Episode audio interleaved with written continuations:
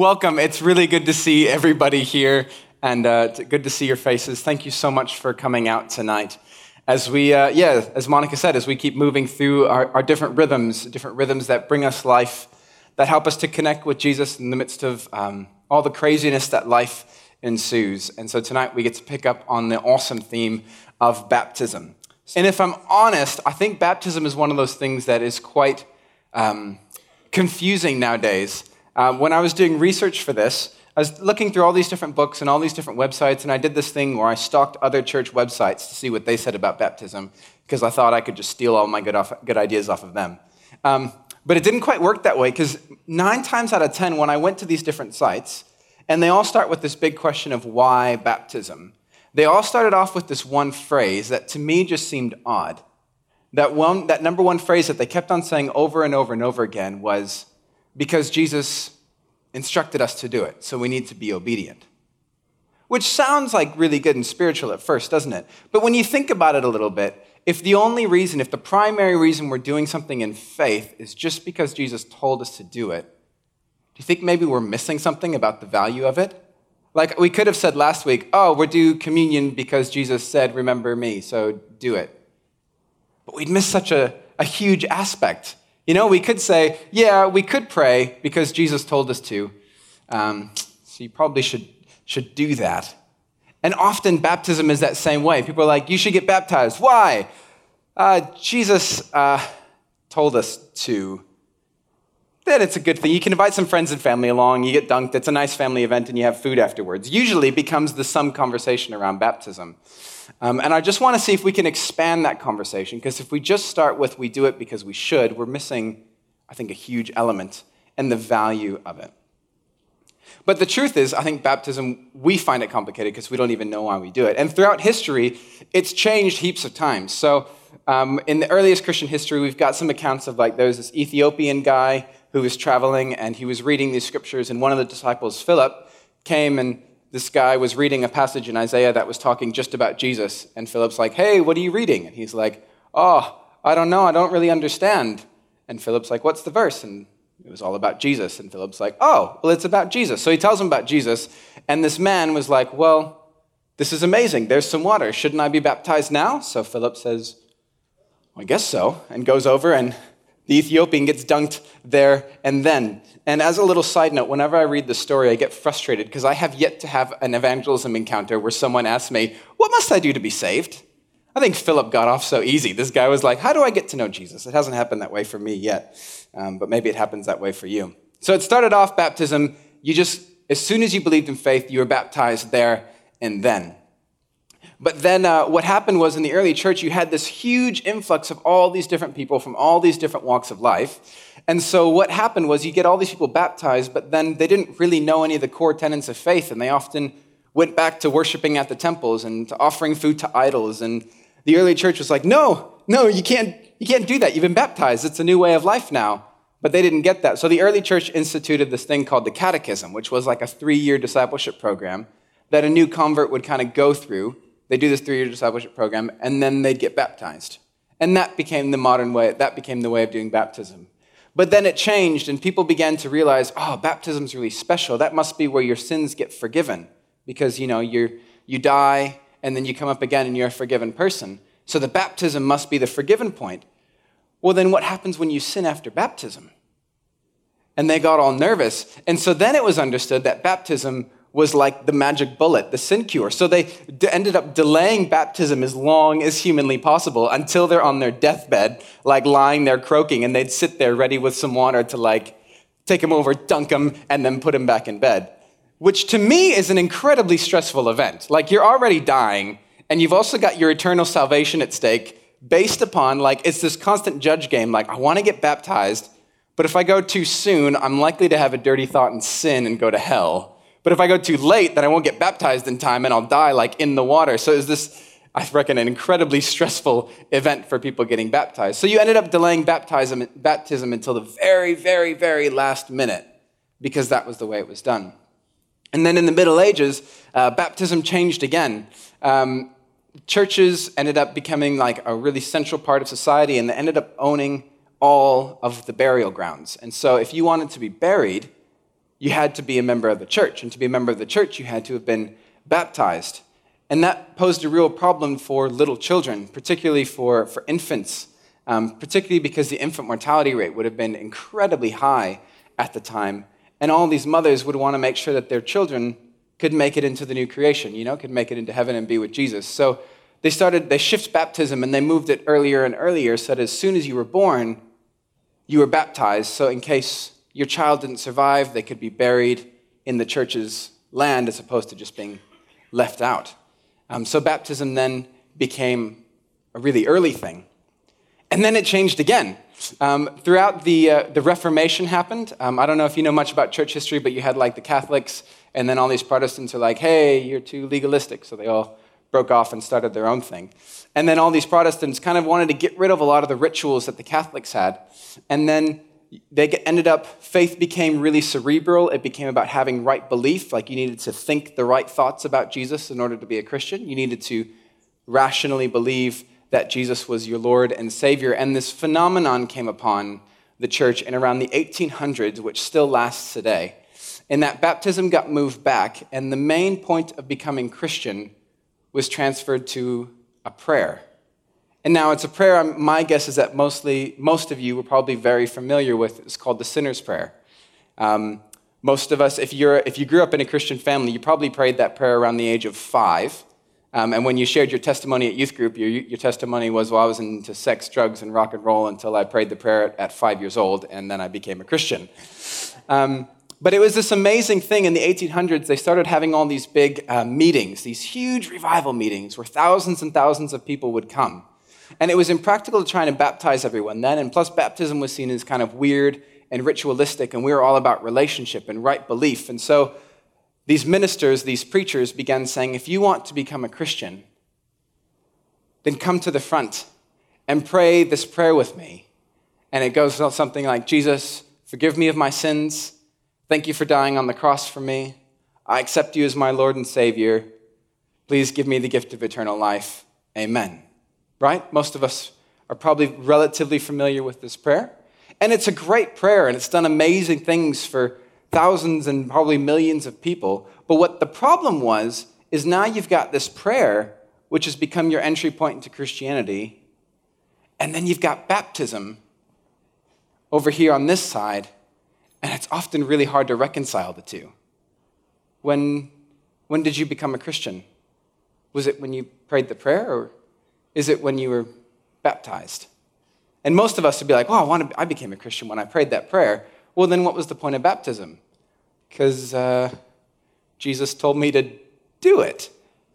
You know, and I think we miss some of the huge significances of baptism if we just understand it as something that we're meant to do. And if everything is placed on this one prayer that we pray at the beginning, then we miss the significance of what baptism could be. So tonight, we're just going to explore baptism a little bit and we're going to look at particularly two different dimensions of what baptism does within our lives. So, the first thing is baptism, it talks about a change of relationship in like a vertical direction between you and God.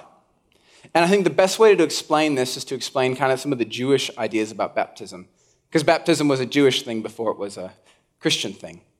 And there's this one wonderful guy named John the Baptist who started calling all these people in Israel in the time to repentance. And so they would come to this Jordan River and they would walk through the waters. And this baptism had these two really significant things. One, it was to become ritually clean, as like a ritual washing so you could go and worship at the temple. But it also had this amazing, significant story behind it, is that it, ex- it echoed this theme of the Exodus. Now, we talked a little bit about the Exodus um, last week, and we're just going to mention it again this week. The Exodus was arguably the most amazing, uh, pivotal, key story that defined the Jewish people. Like, if you were to define what makes you you, what makes a Jewish person a Jew, they would look back to the story of the Exodus.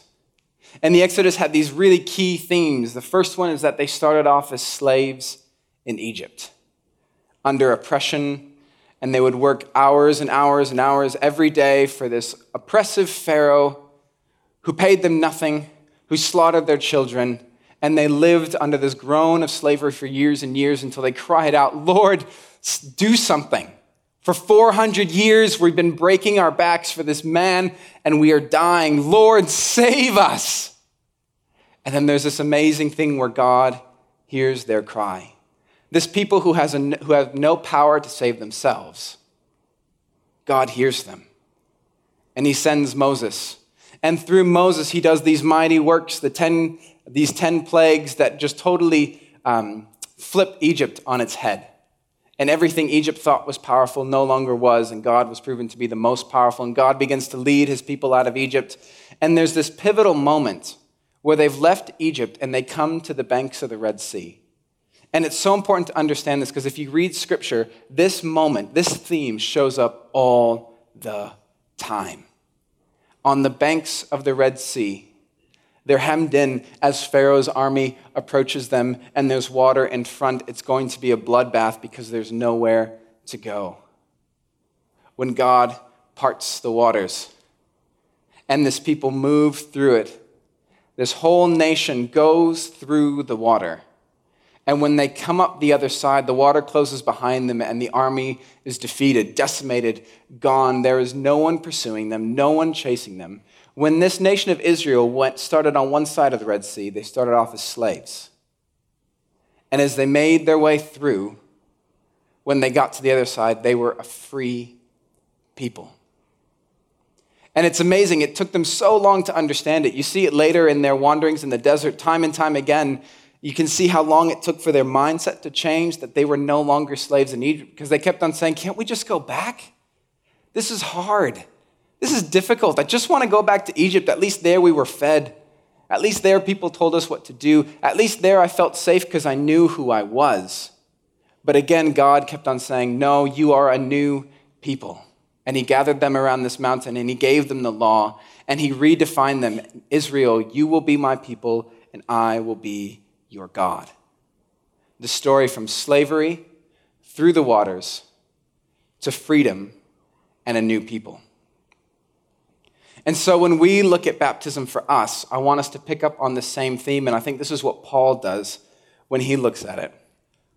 Paul, when writing to the Romans, says, Or don't you know that all of us who were baptized into Christ Jesus were baptized into his death? We were therefore buried with him through baptism into death, in order that, just as Christ was raised from the dead, through the glory of the Father, we too may live a new life. For if we've been united with him in death like his, we will certainly also be reunited with him in a resurrection like his. What Paul does this clever thing is he, he carries over these echoes. Remember how Israel started off as slaves, went through the water, and became a new people? You and me, we're the same. When we start off here, we're all slaves and slaves to sin. And I want to have a little discussion about this because, again, I grew up in a Christian family. And so I heard um, my dad and all these other ministers constantly preaching about sin. And one of the things that I always understood sin to be is oh, it's a bad thing that you do. Stop doing the bad thing, and then you can stop sinning. And then you'll be fine. Sin was like a black mark that went on you, and Jesus would just basically get the black marks off of you. But I think sin is so much better understood like slavery because sin is the state that, we were, that we're stuck in. You know, it's, you can't free yourself from sin. Sin is like this downward circle. Um, it's like addicts. When they start on one drug, they only need a little. But as they continue, they need more and more and more and more to get the same high. It's the same way for us. When we lie, it starts off with one lie, but then one lie seems to work itself in, into another and to another and to another and to another and to another until we're so bogged down we have no way to get out. The same way, same way works with pornography as we look at it. It starts off with simple things are enough to satisfy us, but then that doesn't cut it. And we have to look at more and we have to consume more and we have to consume more and it has to become more weird and more violent just to give us that same high, that same push, that same plug. And sin is that same way. It's this state of slavery, this downward spiral, this downward circle out of which there is no way that we can help ourselves.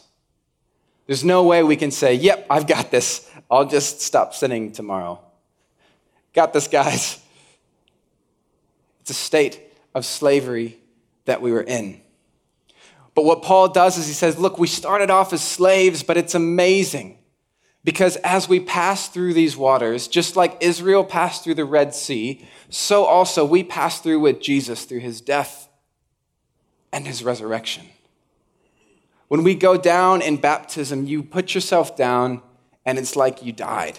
That slave who came out of Egypt was put to death. That person that you were then is gone. And when you are raised, you're raised up as a new person, a new creation, um, part of what, God, what we call God's new humanity. A new people that He's using to create and change the entire world. And this is, this is the beginning of this vertical relationship with Jesus. As you go through baptism, it's down through the waters and you died. And then through the death and resurrection, you're raised to new life. And the beauty of it is that you didn't have to fix yourself. You don't have to try and be better. You don't have to try and make yourself better for God or for anyone else. This is what God is doing in you. Because we were slaves, but God has brought us out through the waters and has raised us into new life. And baptism, one of the cool things that I like about this is baptism embodies all this in a really very physical way. Um, particularly in Western Christianity, we have this really bad habit, and I mentioned at the beginning, is we have this thing where Christianity is something that we need to think. You know, we hear those verses all the time believe in Jesus. Okay. You know, believe in what he's done for you. And what we translate that to is okay, rationally, I need to accept that that is a truth and then that's it. And we assume that's enough for us. Yeah, sure, I prayed a prayer and I believe that Jesus is my Savior, and that's enough. But the truth is, the claim of the gospel is so much bigger. It's not just on our minds, it's on our bodies, it's on our actions, it's on every, it encompasses every bit of who we are. Monica, a few weeks preached ago and said, There is no part of you over which God does not claim lordship. And so the coolest thing is that when we go into baptism, there's this affirmation that this incorporates all of who you are. Not just your mind, not just so you can say the right answers, but everything about you is now changed and is now different. I love that. So, where does this leave us? You've got this sinner's prayer, and then you've got this baptism. And how do we reconcile these two? For many of us, I think the sinner's prayer is like our entryway into faith. It's a great way to start off and say, Look, I'm not sure about God. I'm not sure about Jesus. I'm not sure about any of this, but I know I need help and I know I need to do something. And I know I need to respond somehow. So we have this prayer, and it's amazing, and it works for this entry point into your life. But what I think baptism is, is it's going beyond the entry point. It's no longer around the fringes. It's you saying, this is me, all in. 100%. This is my life now. I'm going to be dead to who I was, and I'm now going to be a new person in Jesus. We have this, I have this phrase that I really think works well for church, and I think we hope, I hope it applies for us here is that Christianity, I think, is a place that should be porous around the edges and solid at the core. And so, for those who are around the edges and around the fringes, pray these prayers. Say, God, come into my life. Forgive me of my sins. Help me walk this new journey. Stay around those porous edges. Get used to the story. Get used to some of the rhythms and the ways that we are. But at some point, I hope each and every one of us will move eventually from these porous edges to this solid core, where Christianity is no longer just a if and maybe thing, no longer just a rational thought thing, no longer just a, yeah, maybe this might work for me thing, to a, this is all I am now. This redefines my life. Who I was before is not who I am now. And that's what baptism is. It's this fundamental statement that says vertically, my relationship with God is completely different from what it was. Now, I want to talk about one other uh, element and one other um, dimension to baptism, and I think this is one of the least stated ones ever, is that there's this horizontal element to baptism.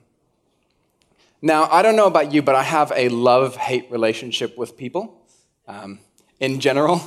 Maybe it's, maybe it's just me. You guys all are holy and love everyone you meet. Um, but I'm at that stage of life where, you know, I'll get a call to be like, hey, let's go hang out. And I, ha- I seriously weigh up. I could go see that person, or I could just sit on my couch and watch Netflix.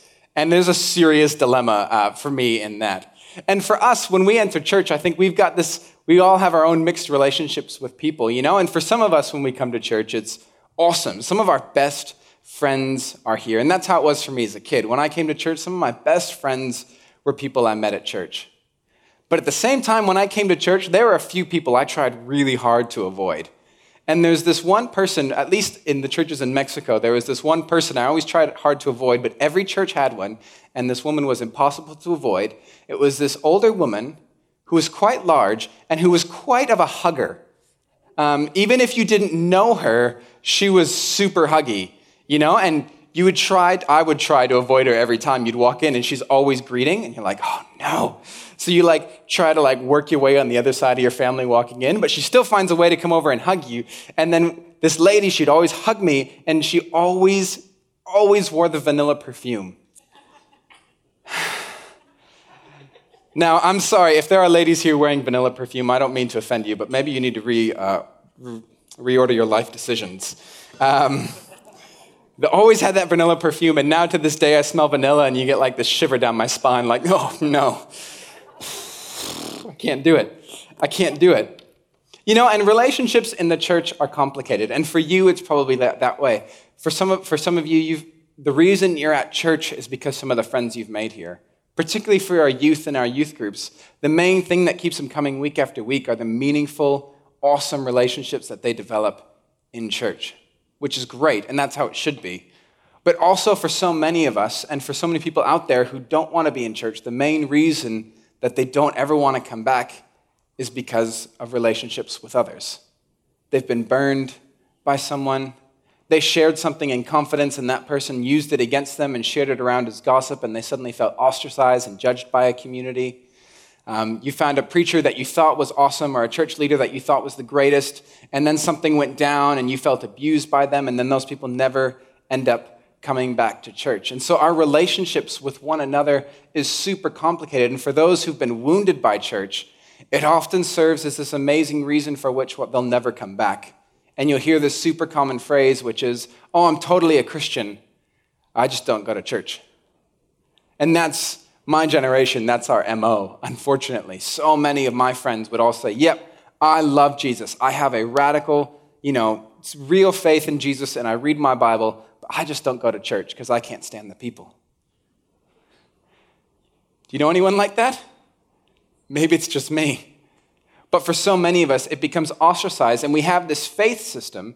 And again, if all we know of faith in Christianity is, Jesus, would you forgive me of my sins so I can go to heaven? You can do that.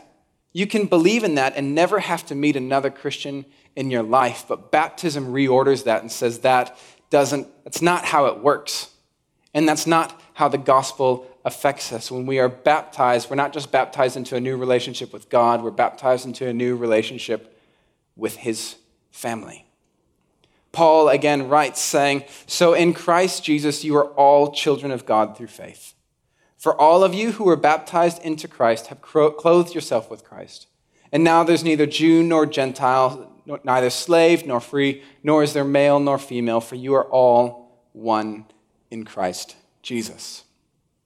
And again, I mentioned it a little bit last week, but within the early church, there was just this radical nature of relationships in them.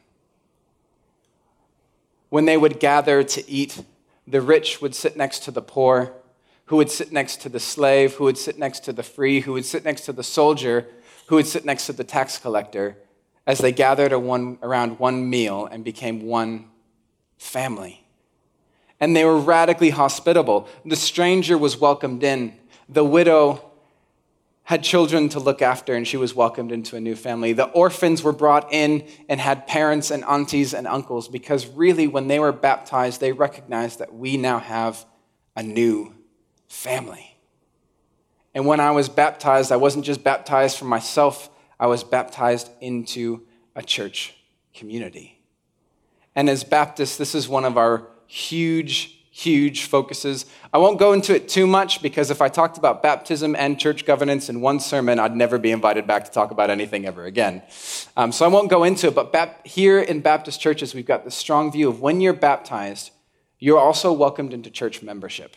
And church membership is about so much more than just getting to vote for who the new pastor is in a few months' time. Church membership is a statement that says, You are my family, and I'm committing to walk with you. It's this promise that says, I'm going to invest myself here. I'm going to take what I have, my gifts, my abilities, whether that's being able to sing, whether that's able to play music, whether that's being able to cook, whether that's being able to welcome people in the door, whether that's being able to do accounting, whether that's being able to do building, whatever I am, I'm going to bring my gifts and help them here. And it also means that I'm going to ask for help when I'm in needy, when I need something, when I need prayer. I'm going to come to my church community and say, Would you stand with me? It's this promise that says, I'm going to speak into the life of this community. I'm going to speak into your lives because now we're family. I was baptized and I'm a member here. You and me are now family. We're not strangers anymore. You and me are not acquaintances. We're family. And so I'm going to speak into your life, and I want you to speak into my life. Again, another one of my generation's favorite um, rallying cries after YOLO. Thankfully, that's over. Um, another rallying cry that we often have is Only God can judge me. But that's not how it works. When we're baptized into a family, you're saying, Please speak into my life because I can't walk this journey alone because there's so many things in my life that I can't see. I think I'm doing great. You're the one who's going to be able to help me see that I'm maybe not as hot as I thought I was. But you're also going to be able to be the one who can encourage me when I think I'm worse than I am. It's this promise of relationship. And when we're baptized, our relationship with God doesn't just change, but our relationship with each other now changes. And it's this commitment I'm going to journey with God, and I'm going to journey with you because I'm a new creation and part of a new family. Through baptism, you have a new life and a new family. That's why we get baptized. It's not because we're just trying to be obedient to Jesus. It's not because we're just trying to fulfill the requirements. It's a place for when you have decided, this is me now. God is doing something amazing in my life and He is setting me free, and my life is going to be for Him. I'm going to get baptized. I'm going to be a part of a church family. I'm going to be part of a community, and I'm going to journey with them. When the rest of my society is becoming more and more individualistic, I'm going to connect myself more and more. I'm going to be placed and anchored here because this is my family and this is my new life. If I can ask the musicians to come up. We're just going to come to a close. So, where, where are you at? For a lot of you who have been baptized, um, it might just be a thing that happened a long time ago that you did because you were meant to do it, or because it seemed like the cool thing to do it. To you, I want to say what you did is so much more significant than just a rite of passage you really are a new person. Jesus really is working in your life. The sins that you still are working through, God is working through with you. And if you feel alone or isolated, remember you are not just baptized by yourself, but you're baptized into a family. And so, those of us around you, the person in front of you and the person behind you, is here to help you, is here to pray for you, and is here to be with you. And for those of you who haven't been baptized, what has God been saying to you? What has your journey of faith been like? Have you been around these porous edges for a while? And is maybe God calling you deeper in? To go beyond just a casual, I'm just kind of one foot in, one foot out, debating what I'm thinking. Is God calling you to come in and pass through the waters. Come from death into life, from an old family into a new, radical family. Just have one exercise that we're going to do as the musicians play. In the center here, we've got some bowls of water. And I want to encourage us all to try something tonight. Um, whenever you're ready, can I encourage you to make your way and just wash your hands in the water? As like a taster of what baptism is. For those of you who were baptized, dip your hands in and remember your baptism. Remember what God did in you. Remember who you were before and remember who you are now and how God has taken you on this incredible journey. Wash your hands, let the cold water run through your fingers, and remember when you were dipped under. Remember your family and your friends who were there, and remember a God who is faithful, a God who is present with you. And even though there are difficulties that you face, and even though we run through guilt and we still do so many things wrong, there's a God who loves you so much, a God who heard your cry a long time ago and who has worked to bring you through. Come to the table and wash your hands if you haven't been baptized. Wash your hands and reflect. What is God speaking to me? What is God calling me to do? Maybe this is a chance for you to reflect. Maybe it's my time. Not because I have to, not because Jesus told me to, but because I want to be a new creation and part of a new family and what God is doing this, in this huge, big world. So I'm going to pray, and whenever you're ready, make your way through. Take as long or as short of a time as you like, but just run your hands through the water and allow God to speak to you in this moment. Jesus, we come from so many different um, places and so many different walks of life. And all of us in this room are at a different stage in our journey with you. Some of us are, have, are a long way down the road. We were baptized years ago and we've been walking faithfully. Lord, would you speak to us tonight? Would you help us to remember the amazing things that you've done and how profoundly you have changed us by bringing us from death into life and into your family? And Lord, for those who are still beginning this journey, would you speak to them? Not with condemnation, not with judgment, but with love. The way Christ calls each and every one of us, would you speak to them with that call of love? Would you surround them with your spirit? And would you draw them unto you? We thank you for who you are, Jesus, and for what you've done and for how you made a way for us to become new people through you would you give us the grace to continue to walk?